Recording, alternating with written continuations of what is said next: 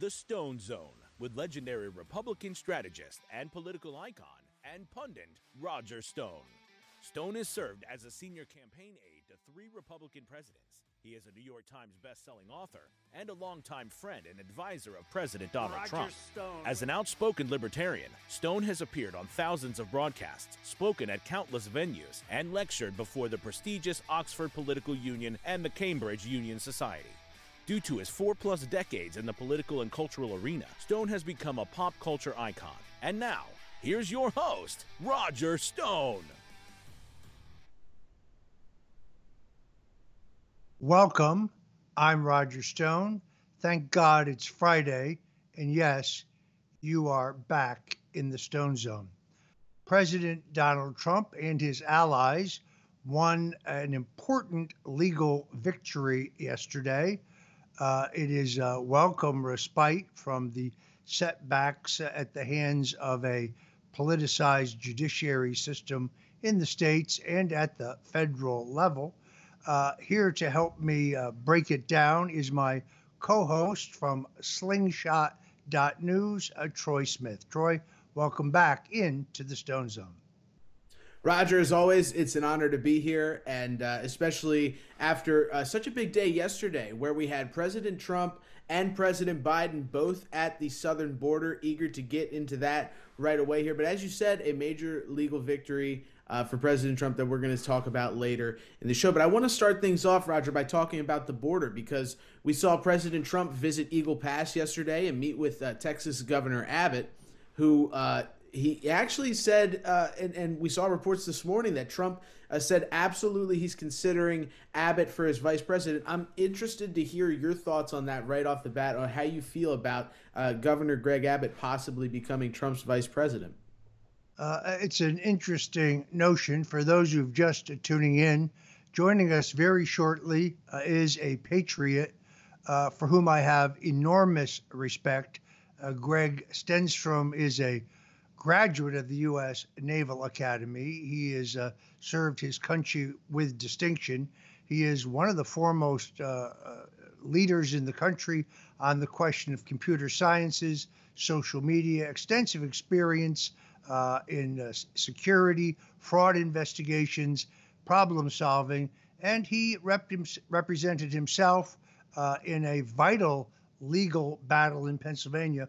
We're going to get to that a little later in the show, but you don't want to go anywhere because Greg Stenstrom deserves to take a victory lap today, and he's going to do so right here uh, on the Stone Zone. Uh, that's an interesting uh, question you raised, Troy, because well, among other things, Texas is uh, not a reliably red state. It may have that reputation. A poll that I saw yesterday in the U.S. Senate race showed that uh, Ted Cruz was literally in a 41 41 dead heat with his Democratic opponent for the U.S. Senate. So uh, there is probably no candidate in the country who better symbolizes the need to seal our border uh, than Governor Greg Abbott. So, uh, look, I don't know what the president will ultimately decide. I made it very clear from the beginning uh, that I've talked about a number of candidates I find interesting or intriguing, but I'm endorsing no one. I'm waiting until the president makes his decision. Then and only then uh, will I support a candidate. That will be the candidate he chooses. But yesterday's juxtaposition at the border could not have been a more stark. Uh, Trump looked terrific. Uh, Joe Biden looked like, well, he wasn't sure where he was, really. Well, that's exactly right, Roger. And we're going to run a clip real quickly, can I just want to break this down real quickly so everybody understands? The media is trying to make this a situation, and I know this because I, I work with the, the flow of information. I work with news uh, aggregates and people and syndicators and things like that. They're setting it up so that in order to talk about Biden's cognitive decline, you have to talk about Trump's cognitive decline. And they are talk, and we're going to get into that in a second. I want to talk about that with you, Roger, because I think uh, your voice is very important on this issue. Um, but first, I want to show a clip we have of Joe Biden kind of uh, stumbling around yesterday at the border, and I want you guys to take a look at this guy walking around the border, President Biden, and and and just ask yourself: Does this look like somebody who's in charge? Does this look like somebody who's capable of leading our country in this very difficult time? Uh, let's go ahead and run that clip.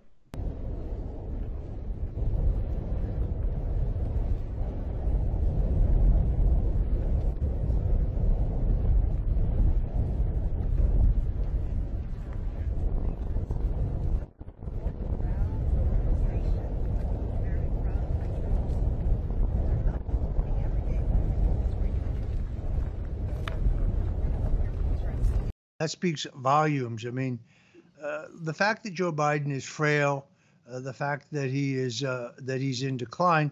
This was noted by his own former speechwriter, John Favreau, uh, in a podcast just the other day. So we're getting to the point where even Democrats uh, are saying it. Uh, I'm not even sure why he went to the border. First of all, I really don't understand why he went to East Palestine, Ohio. All that did was underline the fact that when he should have gone, back when the crisis took place, he didn't go. And when he, by the time he did go, it was very clear that the people there were very angry. It's like, where have you been? Too little, too late. Uh, it, it is pretty clear to me that Joe Biden didn't decide to go to the border until he heard that President Trump was going to the border. Well, Roger, and that's a very important point that you just made because, as people know, President Trump announced his visit to the border before Joe Biden's. Biden only came in afterwards and said he was going to visit the border. And again, so we're going to play a clip here from MSNBC and Lawrence O'Donnell, who we played the clip of just a few days ago, losing his mind, which is a classic. Um, Lawrence O'Donnell went on TV last night attempting to claim that Trump was stuttering and, and, and having trouble speaking during his event uh, and, and his speech at the border, which was just completely false. He plays a clip in which nothing happens, and he sits there and smirks at the clip as if he's showing something uh, that that's going to change the minds of the American people. So they're framing this as Trump's mental decline coupled with Biden's mental decline because they're finally starting to recognize Biden's decline, and they can't do that without also giving a dig to Trump because it, it indicts their entire narrative. So let's roll the clip of Lawrence O'Donnell flat out lying last night about Trump's visit to the border. Donald Trump desperately tried to compete with President Biden's visit to the southern border today by going to another spot on the border 350 miles away from the president, where once again, Donald Trump spoke gibberish about the border.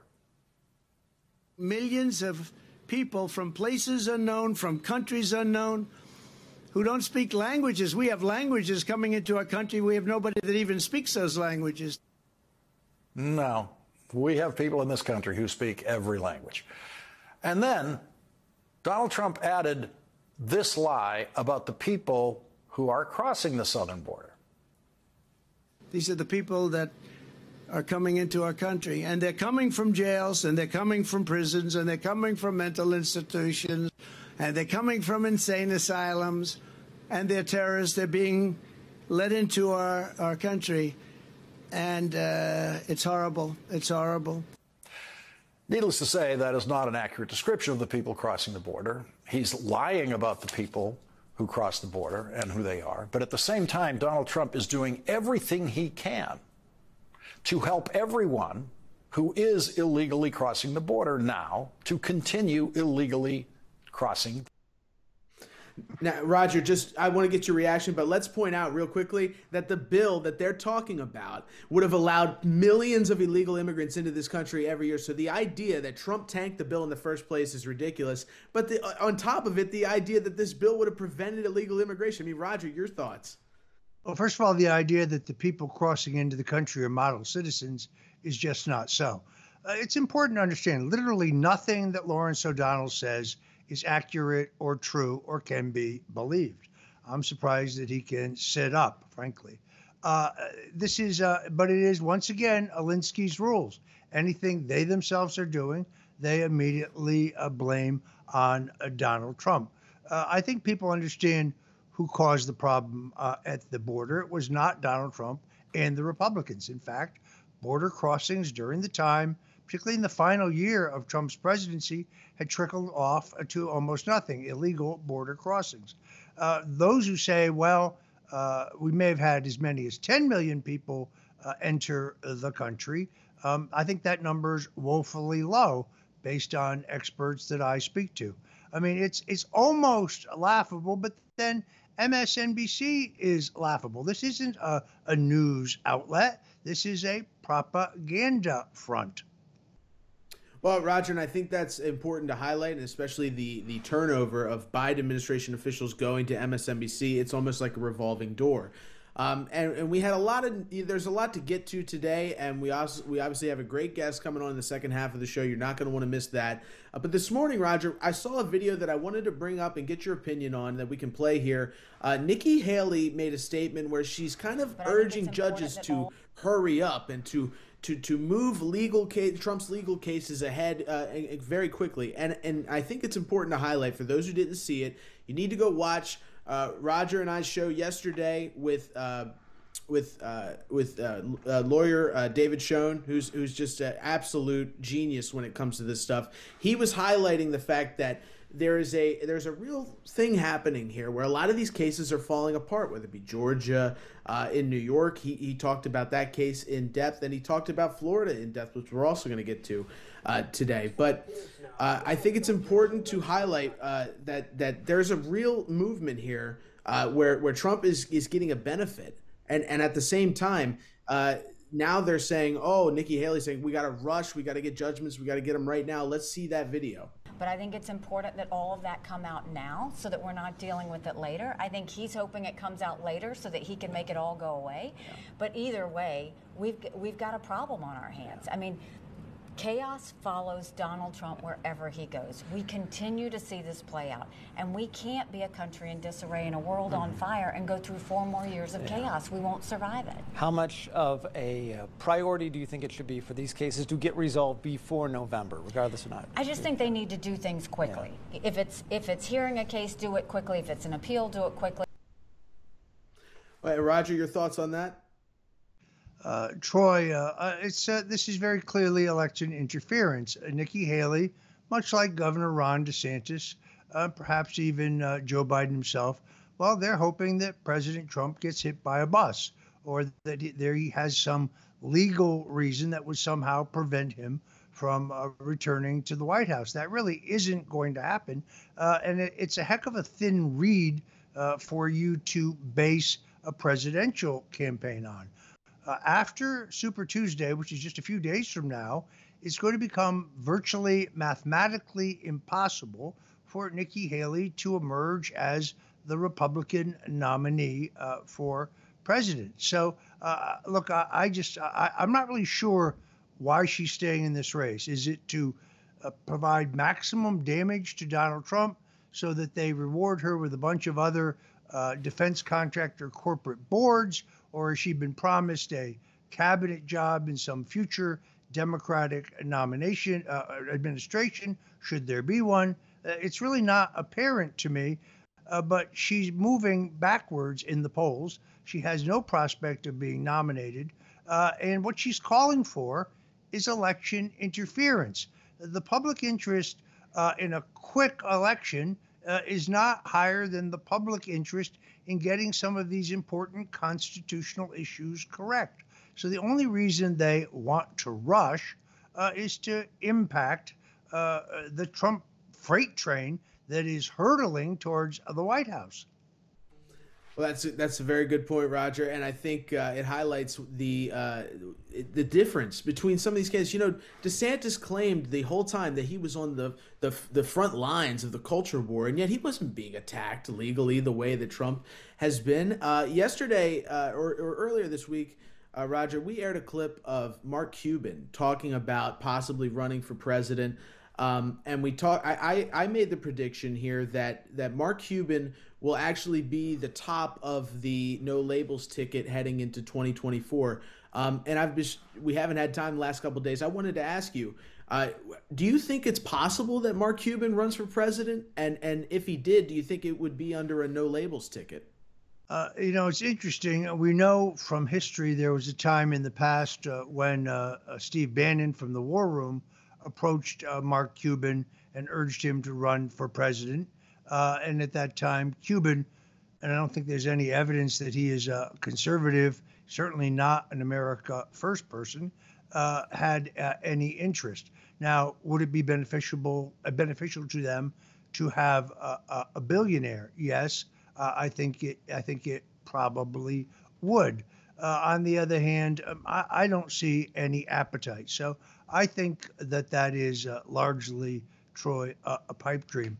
Troy, I've just read this amazing piece in the Gateway Pundit about this uh, legal case in Pennsylvania, uh, and, and I, would like to go to it, and we can come back and finish politics at the end of the show. But I don't want to leave Greg Stenstrom waiting uh, in the wings here any longer. I'm very excited to have him. I'm very excited about his victory. L- let's bring him on uh, and open this up because it hasn't gotten the kind of media coverage it really deserves. A great piece now. I just saw it in the Gateway Pundit, uh, which kind of sums up an extraordinary victory. Uh, you and I have kept in touch low these many months. Uh, you and Leah Hoopes, who was a great woman, great patriot, uh, you uh, were involved in this long running litigation uh, where ultimately you represented yourselves pro se uh, while you are undoubtedly a brilliant guy, uh, Naval Academy graduate, one of the smartest patriots I know. You're not an attorney, but you put these attorneys to shame. So tell us what this case was about and, and tell us what transpired. Well, this was a defamation case against uh, President Trump, uh, Rudy Giuliani, uh, Phill Kline, the former Kansas Attorney General, uh, the Thomas More Society, and uh, myself, Leah Hoopes, and Jenna Ellis. And the crux of the case was it was a defamation suit brought forward by the voting machine uh, custodian. That machine that may seem like a, a low-level job, but the man who filled this job, his name was James Savage. He was the former president of the Philadelphia U.S. Uh, Steelworkers, and uh, he's a uh, you know he's worked with President Obama, the head of the AFL-CIO. He's a uh, he's a pretty big deal, and he filed a defamation suit against uh, against all of us for you know bringing him up as uh, participating in the stolen election of November 2020. So in a nutshell, um, Leah and myself were the only ones that we know of in the country that used a truth as a complete defense um, strategy and, a, and, an affirmative defense, they call that. And we said everything we said was the truth. He absolutely did everything we said he did. They're all guilty as hell. Uh, they did, in fact, steal the election and they perverted 327,000 votes and they stole a couple of hundred thousand votes that uh, not only turned the tide in Pennsylvania but had a significant impact in the national election. Well, they objected to that, and they used James uh, Savage as a proxy and uh, attacked all of us. Um, President Trump, uh, Mike Madaio, who's partners with Alina Habba, uh, he was representing Trump in the hearings up in Philadelphia.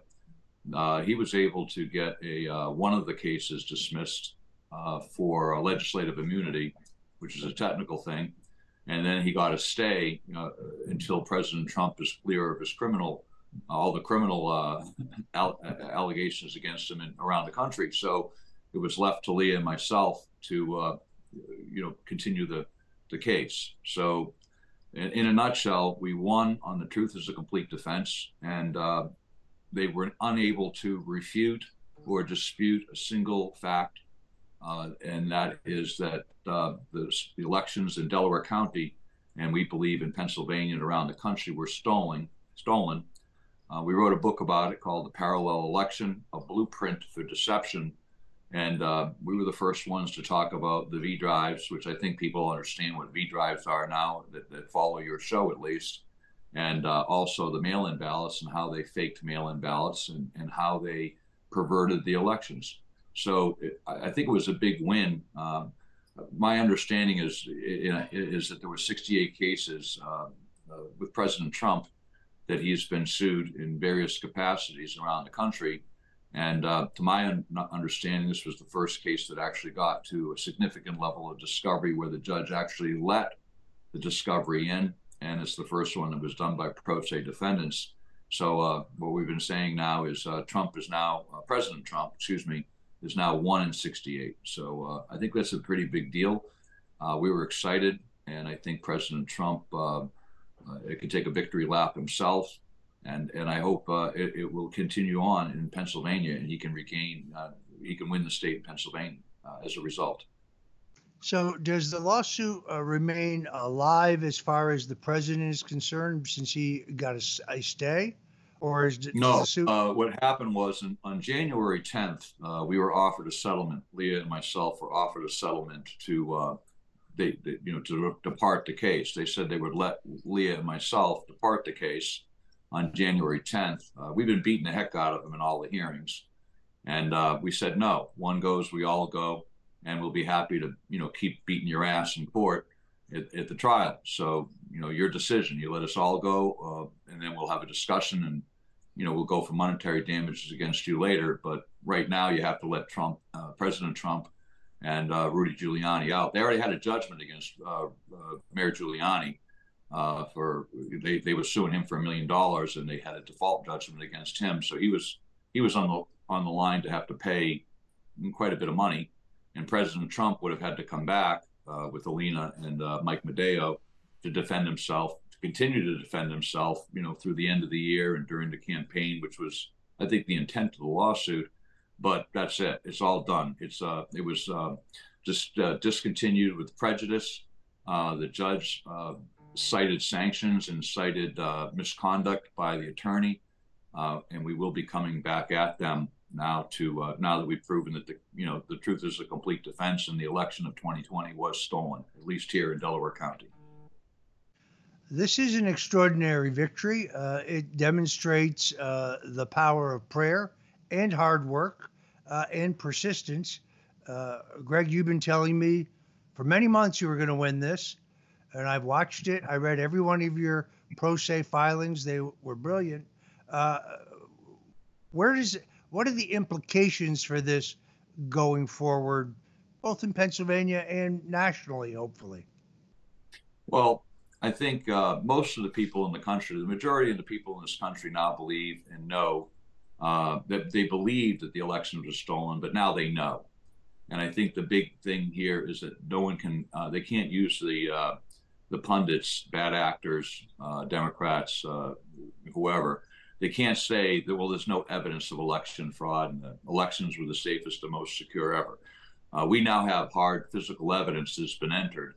Uh, 276 gigabytes of documents, emails, videos, audios that plainly showed election officials, senior election officials, uh, stealing the election. They clearly show collusion with uh, people in the Department of Justice, uh, including Attorney General Barr, uh, Governor Shapiro. It shows collusion up and down the chain uh, that could be used in his other cases. Uh, any anyone who keep, comes back at President Trump or you know Mayor Giuliani or anybody who says that there's election fraud, we now have a body of evidence they can go back to. And I think um, most importantly, is it gives veracity to the other cases that we have. We didn't just stop in 2020. Uh, we knew the elections were stolen. Now people know they were stolen.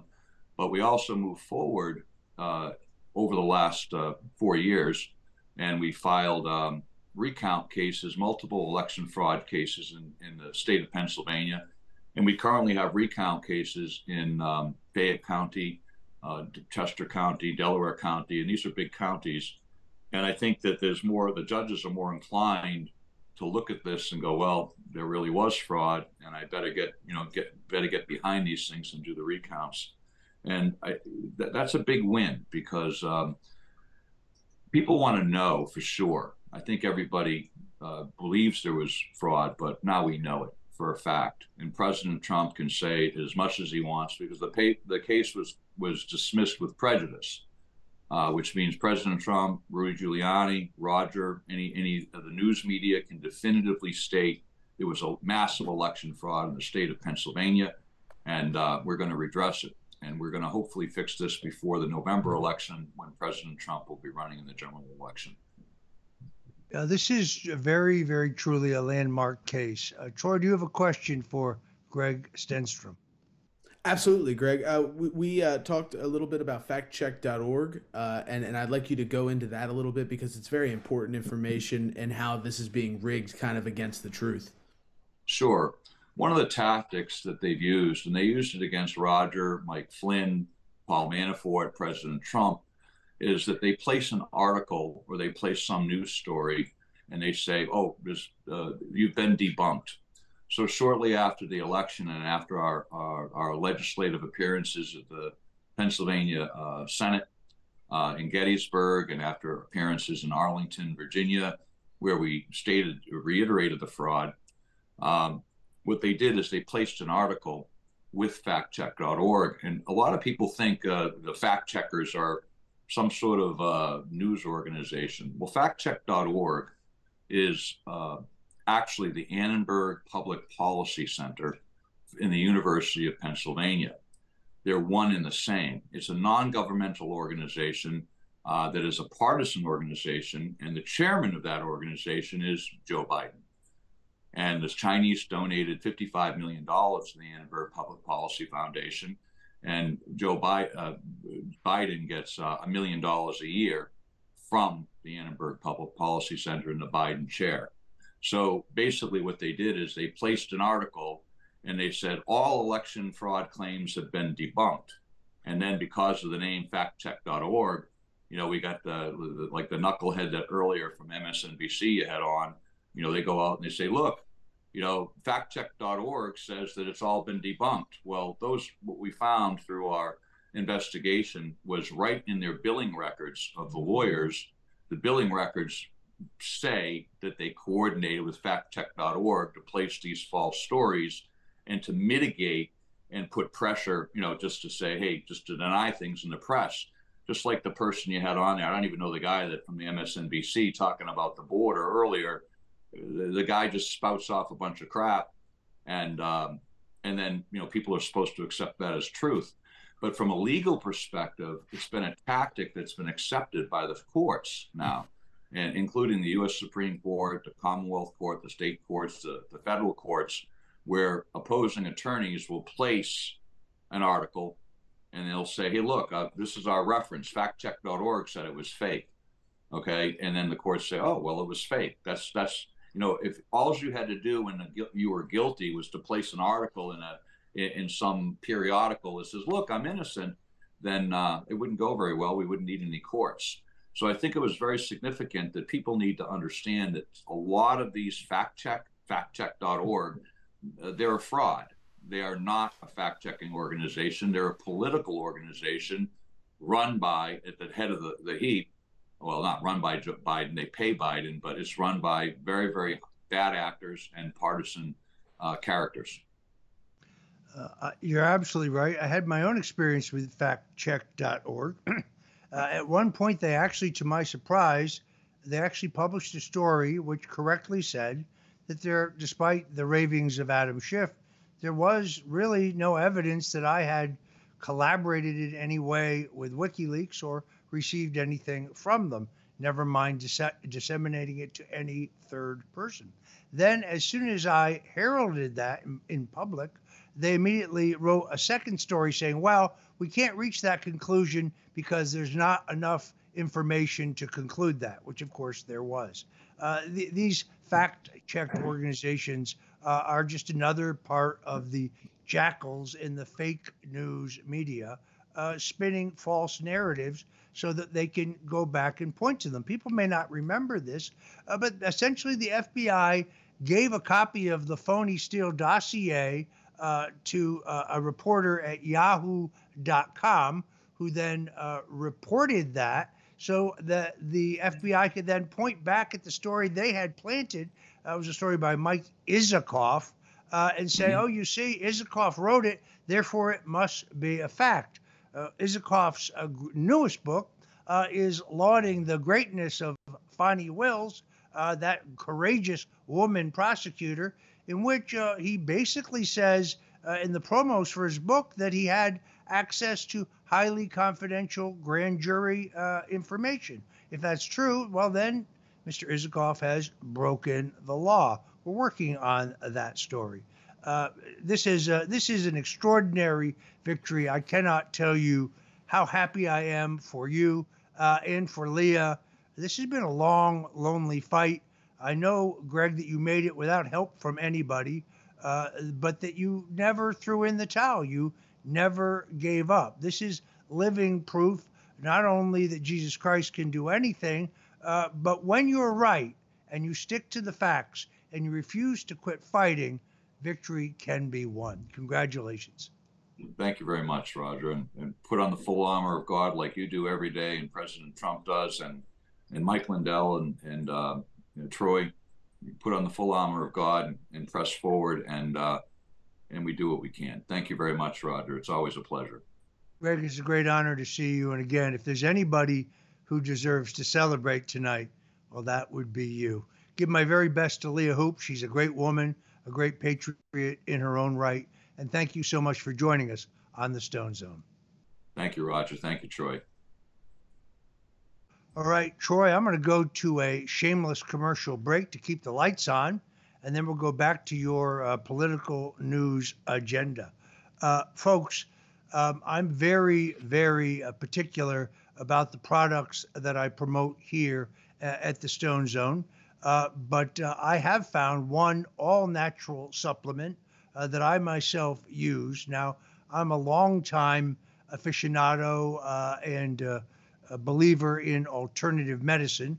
I'm not saying that all Western medicine is bad, but I, I do take a substantial number of all natural supplements, Chinese herbs, uh, go to acupuncture for prophylactic reasons. But there is one product that has made a huge difference in my life, and it is called uh, Cardio Miracle. Cardio Miracle. Now, Cardio Miracle uh, is nitric oxide. It's a proprietary blend of oxic nitrite, nitrate uh, with uh, nitric oxide uh, with a number of other uh, key antioxidant ingredients. Nitric oxide exists as one of the body's most potent natural antioxidants. Normally, it is a short lived gas produced in the walls of the arteries and veins, but as you age and get older, your natural production diminishes. Nitric oxide is essential for life and is involved in many critical body functions, especially keeping arteries, veins, uh, and uh, your heart uh, young, healthy, and flexible. Uh, it also contributes to keeping blood pressure and cholesterol at healthy levels. It supports the anti inflammatory response. It promotes good general health as well as good sexual health. And this is most important for me, it supports natural energy and faster recovery. Cardio Miracle features uh, a nitric oxide blend, a proprietary blend, and also a blend of other key antioxidants. It is easy to take. You mix a capsule of it, a capful of it, essentially twice a day uh, mixing it with juice or with water has a pleasant taste, tastes kind of like raspberry, and it has made a very, very real difference in my life. So I recommend it to you. You can go to cardiomiracle.com, and when you do, use promo code STONE. That's cardiomiracle.com and use promo code STONE. If you're one of those people who doesn't like to put your credit card information on the internet, you can dial 1 800 663 0158. Uh, when they answer, well, tell them once again uh, that you are using promo code STONE. Uh, it is, uh, I, I, think, relatively inexpensive. I'm not a, I'm not a doctor. I don't claim to be one. If you have a heart problem, go see a cardiologist. Uh, but for general health, uh, this is an all an all natural supplement that I think you'll be very pleased with. Thank you. All right, let's uh, return to uh, my colleague uh, Troy Smith uh, from Slingshot.news uh, and get back back into the politics of today. Troy, take it away. Roger, always an honor, and uh, I feel like you know we're talking first class here because if there's anybody that understands the political uh, goings on and has seen it a few times, it's you. So uh, I, am very interested to get your thoughts on on this uh, piece of news that we ran on Slingshot.news just a few days ago, breaking news worldwide. Uh, that McConnell, uh, Mitch McConnell is stepping down. He's announced that he's going to step down as the Senate Republican leader in in November of this year.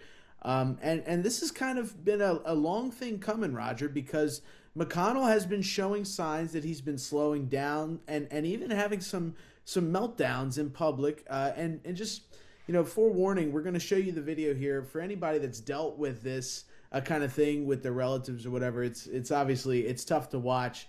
Um, and and it's scary to look at it from a political perspective because this is a guy with a tremendous amount of power. It's a guy that that is supposed to be leading the Republican caucus in the Senate, and he doesn't appear well. Let's run a clip of of McConnell having one of his uh, freeze uh, moments just a few months ago before this announcement. Right now, to finishing the NDAA uh, this week has been good bipartisan cooperation and a string of uh,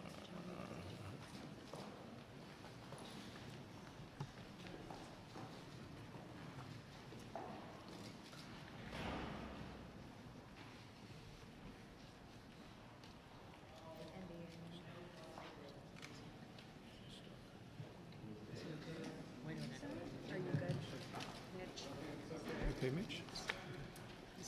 Anything else you want to say, or should we just go back to your office? Do you want to say anything else to the press? Let's go back. Go ahead, John. I'll take it. Let's go back to you. Go ahead, John.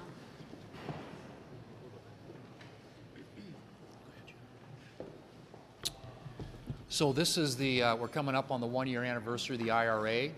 And um, of course, uh, well, Troy, first of all, we take no delight or, or comfort or pleasure in that. Uh, I don't wish Mitch McConnell, who I've known since his days uh, as a county judge in Kentucky, it's kind of like a county executive. It's really an executive position rather than a judicial position.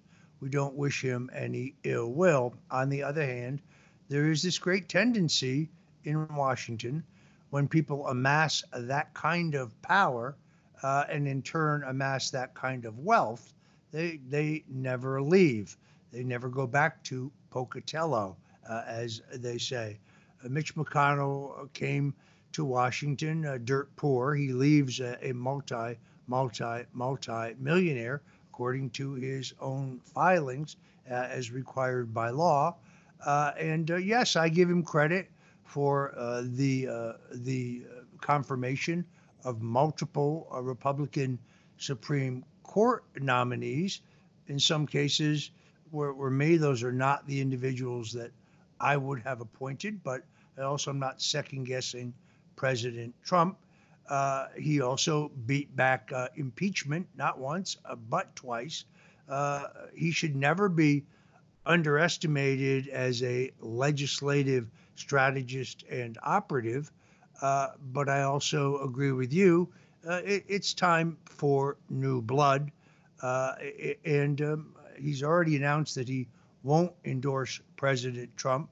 Not that I think it matters uh, one way or another. So uh, I'm glad that Kevin McCarthy is no longer the speaker. I'm I'd like to see the new speaker do some things he hasn't done yet, but he's done some things that I like. Uh, but yes, I think it's time for new leadership. Now, the obvious question is um, who should replace him? Well, you do need someone who is capable of working with all factions and elements uh, within the Republican caucus. Uh, unfortunately, that is reality. So I can't um, wave a wand and have the senator who I like the most in terms of policy um, that would be Senator Rand Paul. If I could make anyone the Senate Majority Leader, that's who I would choose. Uh, Rand Paul finds himself, even within his own caucus, when it comes to war and peace issues, when it comes to distrust of our uh, intelligence agencies, uh, when it comes to his distrust of the deep state, uh, when it comes to his deep commitment to uh, civil libertarianism, um, he finds himself often in a minority. He's also been completely fearless about questioning the COVID 19 uh, pandemic uh, narrative put forward uh, by the government uh, and has paid a price for that. Some may also remember he was actually viciously attacked uh, in his own front yard by some lunatic. So Rand Paul, like his father, is a very good man. His father's actually a very great man. It was my great privilege, actually, in 1977, to work on Congressman Ron Paul's first special election uh, to the U.S. Congress uh, in the Houston suburbs. So, um, in a perfect world, I guess that's who I would like. Um, I, I, I, haven't counted votes within the Republican caucus, so uh, I'm uh, I'm unsure I'm uncertain uh, what the prospects uh, would be, but I would think that he is probably too independent for the caucus. I'm also not sure he'd be interested, frankly. It'd be very hard to maintain his outspoken independence, which I think is vitally important uh, at the same time to be the Republican leader. Um, Josh Hawley comes to mind as someone else who I would have a great uh, confidence in. I've heard some reference to J.D. Vance. I like J.D. Vance, but he's been a senator for less than two years. I think that is unlikely. Uh, John Cornyn of Texas would not be my choice not be my choice. Um, my guess, I'm just just a guess, uh, but I, my guess is you're probably uh, going to find someone who is uh, uh, more, oh, I don't know, in the center of the party, but someone who can work effectively with all factions. I'm really John Thune comes to mind as a as a potential you could see in that clip uh, that John Thune, I mean, he's right out of central casting in terms of uh, uh, the television image of the party. Uh, uh, and my guess is that he probably has a leg up. But again, I'm not handicapping uh, the the Republican Senate conference. Troy, who do you like? I think uh, I think that Tim Scott is an interesting uh, choice. He would be an interesting uh, person to serve in that role, and he also has, you know, I, I, just my question to you on that matter would be is like, how do you look at Tim Scott? Is he really somebody who gets along with just about everybody, or does he? I mean, to me, that's what it appears like. But is that is that your feel in the situation? Well, uh, look, I like Tim Scott, uh, but I do think that he tends to be more of a neocon Republican. Uh, mm-hmm. Some have put him forward uh, as a potential candidate for vice president. Uh, I, I, am not convinced that he ha- yet has the experience and the depth, the temperament, or the judgment uh, to be president. Uh, and I, frankly, his presidential campaign probably hurt his prospects to be vice president because he never got any traction. One senator I should mention, who I really kind of come around on, uh, I would not be unhappy at all if the Senate caucus took uh, Rick Scott, the senator uh, from uh, Florida.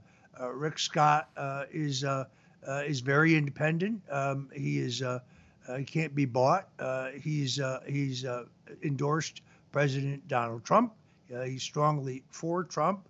I've I have some disagreements with him, particularly on some Second Amendment issues. I'm not saying I agree with him on everything, but I frankly think that that would be a good choice. And I'd also point out to you, Rick Scott had the courage to challenge Mitch McConnell when nobody else would. Uh, and that uh, that speaks to a, a level uh, of uh, independence and, and, a level of courage that I think might uh, commend him as a potential Senate Majority Leader. Well, and it's it's difficult, Roger, because like you said, the Senate I think is a much different game than the House, and it's a it's a much more refined political uh, chessboard than than the House. You know, I think you can get away with certain things in the House that you can't get away with in the Senate, and uh, like you said, that's gonna it's gonna require them to choose somebody who's kind of uh, more middle in the aisle. It's gonna be tremendously interesting. I think um, I think I think you hit the nail on the head with the South Dakota Senator uh, John Thune. He's going to be at the top of that list, I think, of people. And and as of people, you know, I, I pay attention to the campaign finance aspect of this, Roger, because I'm constantly looking uh, into that aspect of it. And uh, I've seen money uh, that traditionally was coming from people like Paul Singer um, into the coffers of Mitch McConnell over the last couple of years. That's been going into Thune's uh, coffers a little bit more and more. Uh, there's more money heading into him his campaign as well as Tim Scott. That's why I mentioned him as well. Um, and and you know you don't really know whether you know what the whole Tim Scott presidential thing was about, how that'll play on things. But it's going to be tremendously interesting to see uh, who the Republicans select. And I think uh, it's an overall good thing. You know, despite you know whatever had to happen for it to be there, uh, that Kevin McCarthy and Mitch McConnell are no no longer going to be leading this party. Uh, my question would be uh, for Mitch McConnell. We showed the health problems there. Uh, I don't think anybody would deny that there's some serious issues. Uh, and and if you listen to his speech, he talked about um, some of the issues that he's been having and and how it's a difficult time for his family and and you could see the the sentiment around it was kind of like okay he's going away now uh, his senate term doesn't expire until 2027 roger and he said that he will serve out that term. Um, with the Senate as close as, as it is, um, and and especially with Kentucky being you know gaining traction and having more Democrat uh, influence, I believe the the governor of Kentucky is a Democrat, which would allow. Uh, if if McConnell did step down, would allow them to kind of put in uh, McConnell's place uh, a, a Democrat, which would which would uh, give the Democrats a boost in the Senate. So my interest is in one who they're going to select, and two, how long is McConnell going to be able to hang on, and how do they play that situation? Because it looks to me um, like I, am not so sure that he's going to be able to make it to 2027. And just as a human being, just as somebody looking at him on a human level, I say uh, I don't know how many years on Earth he has left. I would hope that he doesn't spend his last days in Washington like Dianne Feinstein, uh, clinging to that little bit of power because that is so sad, Roger. We we want you know, just as a human being, we want Mitch McConnell to to enjoy the last few years he has. I hope that we can figure out something politically where it doesn't hurt the party, but at the same time, it's a it's a difficult situation. I think it's something that the voters need to keep in mind as well. Um, when you head to the ballot box uh, in November, you know Joe Biden is is having a lot of the same problems that Mitch McConnell's having. And we we talk about it every day here, but if you look on the mainstream media, they don't want to mention it. Um, and and really, they don't mention McConnell either. I think because ultimately, Roger, that spotlight, if they start doing that, hey, mental decline, mental decline, which you're starting to do with Trump, I think it ultimately comes back to Biden. Uh, do you think? And this is just something for you've watched these elections a lot longer than I have. Do you think if the if the media continues to to hammer the false claim that Trump is having some kind of cognitive decline, that that will stick.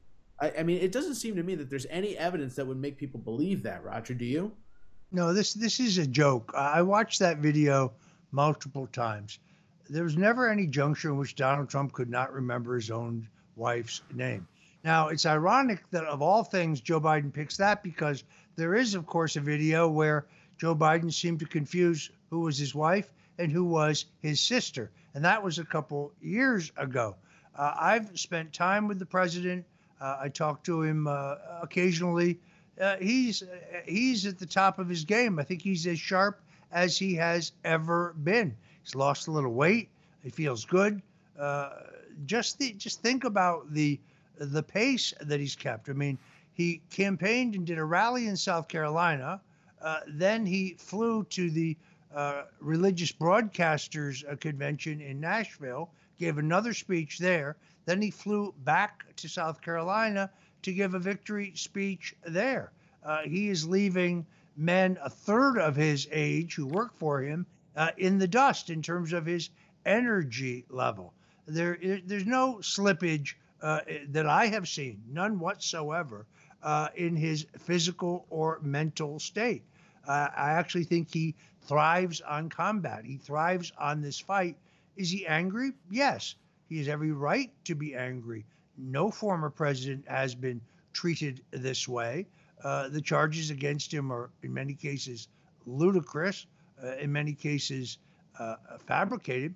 Uh, think how you would feel uh, if you're charged uh, with illegally retaining classified and top secret documents, only to learn, uh, first of all, believing that as a president of the United States and as a former president of the United States, under the Presidential Records Act, that you have the authority to keep those documents, then learning that Joe Biden retained more documents than you did uh, as a vice president and as a U.S. senator, which he had no authority under the law to hold on to, uh, but then have the Justice Department conclude that even though, using their words, he had willfully retained documents in violation of the law and had also not kept them in a locked facility but had them in multiple locations, uh, but that but that Biden will not be prosecuted simply because, well, he's an elderly man and his memory is slipping. Here's what I think. I remember the uh, epic legal fight uh, in which President Richard Nixon sought to keep uh, his White House tapes secret, that he did not want them turned over where they would be made public. The U.S. Supreme Court, I think wrongly, uh, overturned 200 previous years of rulings regarding executive privilege, uh, and uh, because of the political atmosphere in the country, ordered that those tapes be turned over, and they were ultimately made public. Uh, what about the uh, the t- the tape recording of the interrogation or just the questioning by Special Counsel Robert Hur of Joe Biden?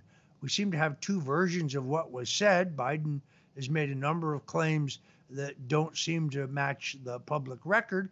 But why would uh, why would the Congress, for example, why would the House Oversight Committee or any House committee with subpoena authority uh, seek uh, those recordings? I mean, after all, the Washington Post says that democracy dies in darkness, right? So we should have full disclosure. We should be able to hear uh, Biden's handling of that session with the special counsel. Believe me, if it were Donald Trump, uh, they would most definitely be demanding that it all be released. So the people could make a judgment here. Uh, let's hear those tapes and see what kind of condition Joe Biden was in. I think that is uh, only fair. Absolutely, Roger, and and it's it's full transparency, and I think the same thing as far as the uh, Biden White House is concerned, the communications, the backdoor communications between uh, officials, you know that they got to be mes- messaging each other, being like, "What the hell are we supposed to do here with this guy?" I mean, we can't even give him a speech to read. Uh, I saw footage yesterday of the uh, teleprompter that they're using. It looks like a 70-inch flat screen TV with uh, letters this big, and he still struggles to read the damn thing. So you know they're hiding, they're running around back and forth, like, "What the hell are we supposed to do?" And I think it's important for the people to understand that. And it's important to know that because where's the policy coming from? Uh, this guy can't read a speech. He can't uh, walk down the border. We, we saw him in his Forrest Gump outfit yesterday with the suit and the hat on and everything, uh, you know, walking around and stumbling around. Where's the policy coming from? Where are the decisions coming from? If they're coming from Kamala Harris, then she should be president. And, and, and I know people say, oh, well, Kamala Harris can't ever be president. Well, if Joe Biden's not able to do the job, she is the vice president. That's how it works. Uh, and and I, am sorry to uh, you know I'm sorry if that's not politically great or whatever, Roger. But at the same time, I think it's better to have somebody who is cognizant, even if they are terrible, like Kamala Harris. It's better to have somebody that can actually speak and walk and talk than to have Biden out there. I mean, it's just embarrassing for the country. Well, I think you're Troy. I think you're absolutely right. Uh, look, if I'm wrong, and I very well could be wrong, uh, and Joe Biden hangs in there as the nominee of the Democratic Party, uh, you can bet that, that Trump and the Republicans are going to be making the case that if you're voting for the Biden Kamala Harris ticket, you are in fact voting for Kamala Harris for president. Just based on the actuarial tables, plus what we see with our own eyes, there's at least a high probability that Joe Biden does not survive another term. No, we don't wish that on him. That's not what we're saying. Uh, but I think it is a, a, a legitimate issue. Uh, by the way, uh, Hillary Clinton said his physical condition was a legitimate issue. So uh, if uh, Joe suddenly gets Arkansided, you'll know how that happened. Troy, let me make one other key point to you for the weekend. on my WABC radio show. That's you can listen to that at wabcradio.com, wabcradio.com. This coming Sunday from four o'clock to six o'clock, uh, I have Colonel John Mills, who analyzes that AT&T cell phone uh, uh, brownout, if you will, uh, last week, and talks about the dangers uh, to our power grid and the very real dangers posed not only to this country by communist China, but also the infiltration of the State Department by certain uh, Iranian uh, compromised actors. Also talks about the danger of the Cuban spy station that the Chinese have, uh, have put 90 miles from our shore. I also have Pastor J.D. Shuttlesworth, who talks about not only his recent uh, trip to the border in El Paso uh, and what he saw there, but the importance of the role of faith in the public arena today. Uh, and then lastly, uh, criminal defense attorney David Schoen joins me on WABCRadio.com. And so wherever you are in the country, uh, you can go to WABCRadio.com. We'll be live streaming from 4 o'clock to 6 o'clock uh, Sunday afternoon, Eastern Time. Uh, you're not going to want to miss any of that great programming. Until uh, Monday, I'm Roger Stone. This is my colleague, uh, Troy Smith. We thank you for joining us today on the Stone Zone. And in the meantime, God bless you and Godspeed.